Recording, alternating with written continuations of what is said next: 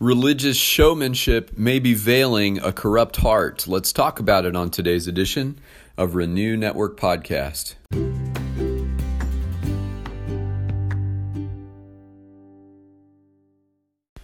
Good Monday morning, my friends. We are finishing Luke chapter 20 today. We're going to be in verses uh, 45 through 47. I hope that you are warm and safe uh, wherever you are. It has been snowing continuously for about three days where I live, and uh, it is uh, truly a winter wonderland. So I hope uh, you're enjoying the snow and uh, staying safe out there on the roads. Um, it's a great time to snuggle up and study God's Word, and so I'm glad that you're joining us this morning. Uh, this morning's scripture, um, Jesus is calling out the outward religiosity of the uh, teachers of the law, but revealing it as bankrupt of anything sincere. And um, I think churches in every community struggle with this um, dichotomy.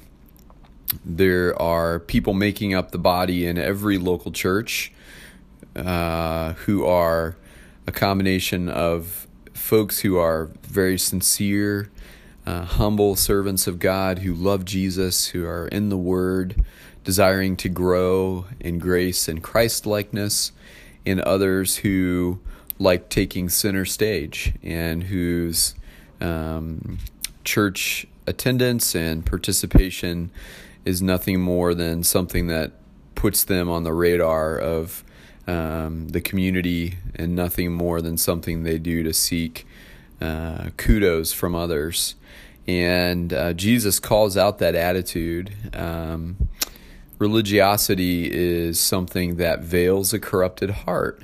A person whose faith is sincere as a person that you'll find in the trenches in their local church, loving on people, praying with people, meeting with people who are broken and talking with them, uh, doing things for people that you'll never learn about. Uh, the right hand will never let the left hand know what it's doing. Uh, it's serving uh, folks who are hungry. It's driving uh, elderly people to the doctor. It's um, doing things that go unseen and unnoticed. When you'll also have a group of people in the church that like to uh, beat the drum loud uh, and announce their good deeds to others. And so uh, Jesus lifts up the difference here in this passage today. And I think uh, it's a reminder that we all need to do a heart check about why we do what we do in the church. And when we're uh, serving, are we really serving God or are we serving ourselves? And Jesus calls that out today.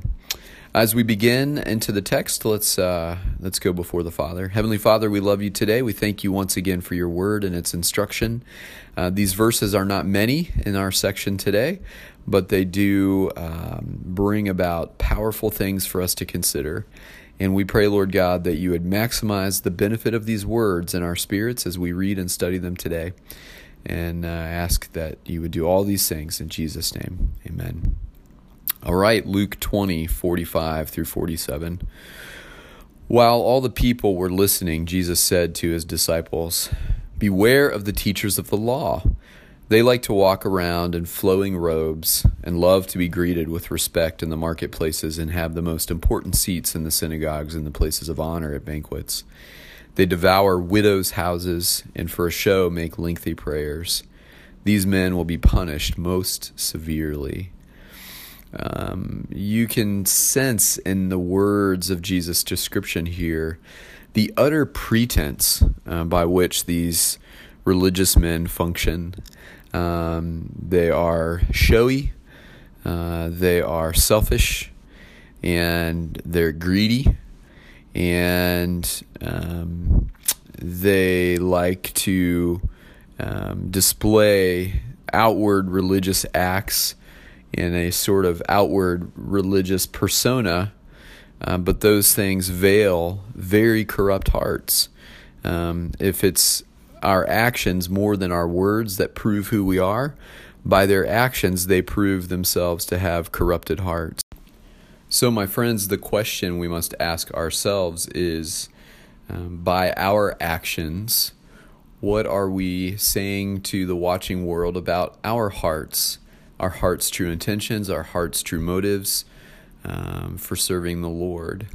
Um, now, there are many things that many of us who love Jesus do that go unseen and will never be known to the watching world uh, because they're kept between uh, ourselves and the person we were serving or, or caring about. And that's right and good, but none of those things is missed by the Father. So, unlike these religious leaders who were very intentional about making sure the things they did were seen by others uh, in order to gain themselves attention, um, the Father is keeping accounts. Doesn't really matter what anybody around us sees or thinks. What matters most is what God thinks. And uh, God is the discerner of hearts. God knows the attitudes and intentions of our hearts. He knows what motivates us to do what we do. Uh, he knows what motivates us to reach out to a hurting person and uh, to care for those around us who have less than we do and to provide for the needs of the homeless and the broken, uh, to express care and concern for others.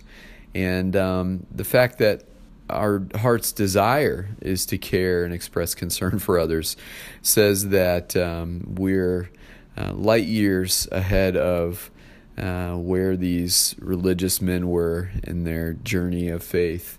Um, they had not learned uh, what it really meant to be a true follower of God. They were uh, building their own kingdoms and building their own reputations and cared mostly about that, but not the things of God. And so, if you care about the things of God, um, there's little risk that you'll become like these guys.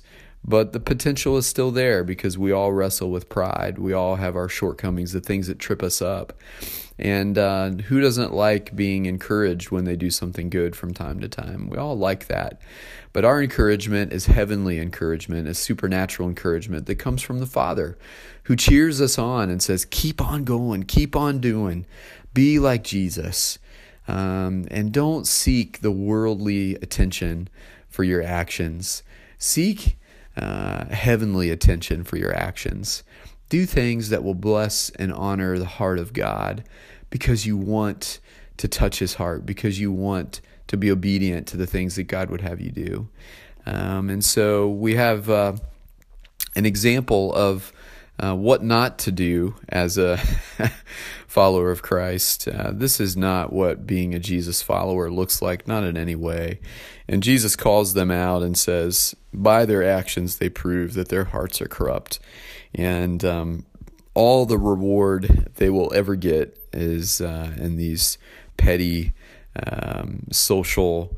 Uh, acknowledgments that happen uh, when they enter a room and people uh, pretentiously uh, greet them, um, but they're not uh, truly honorable men. And God would call us to be truly honorable in the things that we do in serving Him for the kingdom. All right, my friends, uh, boy, challenging words in just three little verses, uh, and a good um, check for us to keep an eye on our hearts and our motivations as we're serving the Lord. Um, go about your business. Do what Jesus would have you do quietly. Uh, don't let the uh, left hand know what the right hand is doing. don't announce your good deeds, but uh, celebrate that your Father in heaven sees them and is honored and blessed and glorified by them. Uh, all right, my friends, carry on in the Lord today. Continue to consider these words, and may they uh, bring about growth and transformation in your hearts. God bless.